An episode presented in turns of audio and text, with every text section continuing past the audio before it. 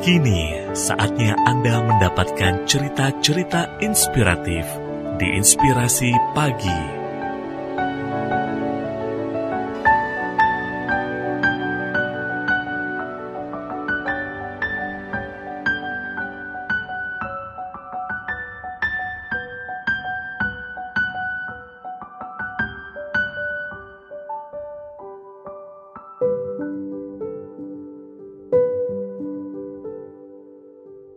Berbagi pelajaran tentang ikhlas.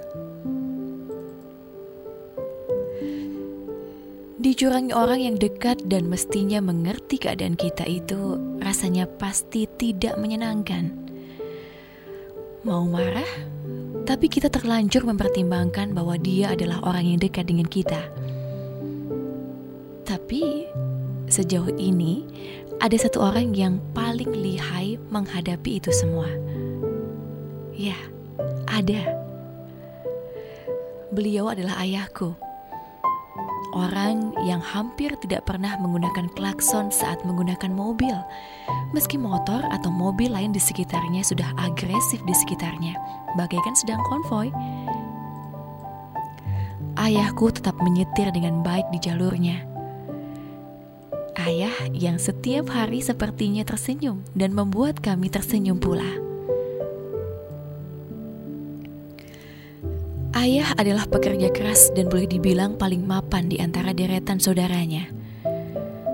Sebagai seorang kepala keluarga, beliau masih sering diminta bantuan oleh saudara-saudari atau sahabat-sahabatnya. He's a big man with a big heart. Sekalipun itu sulit, kalau ada yang minta bantuan, ayah akan mengusahakan untuk membantunya. Itulah kenapa aku sekarang jadi orang yang agak sulit menolak bila ada orang minta bantuan. Namun kadang aku tidak benar-benar ingin melakukannya. Suatu ketika keluarga kami dicurangi oleh seorang teman yang dekat dengan ayah. Hal ini menyangkut keadaan yang sangat penting bagi banyak keluarga, yaitu perekonomian. Katakanlah Ayah ditipu oleh temannya dan menyebabkan kami hampir hutang ratusan juta pada suatu agen peminjaman uang. Sebagai seorang pria, ia mencari jalan yang paling win-win solution dengan siapa pun yang terkait dengan masalah itu. Pastinya tidak dengan temannya, karena orang itu sudah hilang entah ke mana. Daripada rumah kami didatangi penagih hutang yang berbadan gempal, ayah menyanggupi untuk menyelesaikan urusannya dengan rutin setiap bulan. Itu pun dengan negosiasi yang alot. Saya sangat geram dengan masalah ini dan kasihan melihat ayah. Orang itu sudah seperti saudara sendiri, tapi tega sekali mengkhianati ayah. Rupa-rupanya ini juga bukan pertama kalinya. Suatu malam, ayah mengajak kami duduk bersama di meja makan menjelaskan keadaan rumah tangga kami sekarang. Ia paham betul bahwa kami sulit menerima dan menanggung kenyataan yang harusnya bukan milik kami ini. Ayah berpesan, tak usah balas dendam. Tetap tenang dan jangan emosi saat kamu dicurangi, karena semua ini adalah bentuk ujian juga. Bukan sekedar sebab akibat atau siapa benar dan siapa yang salah. Menambahkan, kalau kita yang dicurangi, belum tentu kita kekurangan. Kalau mereka mencurangi, belum tentu mereka mendapatkan lebih. Kata ayah. Tentu saja ayah memperjuangkan keadilan yang terbaik. Tapi apa pun hasilnya, ayah yakin bahwa keluarga kita tak akan hancur meski ada kejadian seperti ini ujian akan membuat makin bijak. Yakin pada Tuhan dan kita akan dibantu.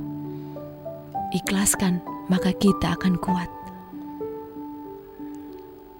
Kata ayah. Itu adalah salah satu momen paling menggetarkan dalam hidup keluarga kami dan aku ingat untuk selamanya. Awalnya aku meragukan hal itu. Namun urusan dunia ini memang bukan hanya milik manusia. Ada campur tangan Tuhan yang membuat kami akhirnya mampu mengatasi masalah utang piutang itu sedikit demi sedikit. Dan yang pasti, mengingat kalimat pertama yang ayah katakan, membuat aku perlahan-lahan mengerti akan keikhlasan. Mengikhlaskan cobaan yang diberikan, mengikhlaskan bahwa ini semua adalah kehendaknya. Kadang dunia terasa begitu tidak adil. Tapi bahkan badai dan hujan pun akan reda. Setelah itu muncul kembali sang mentari dan hidup jadi lebih berpelangi. Kerabat Imelda Renungan ini bersumber dari www.female.com Untuk inspirasi pagi Imelda FM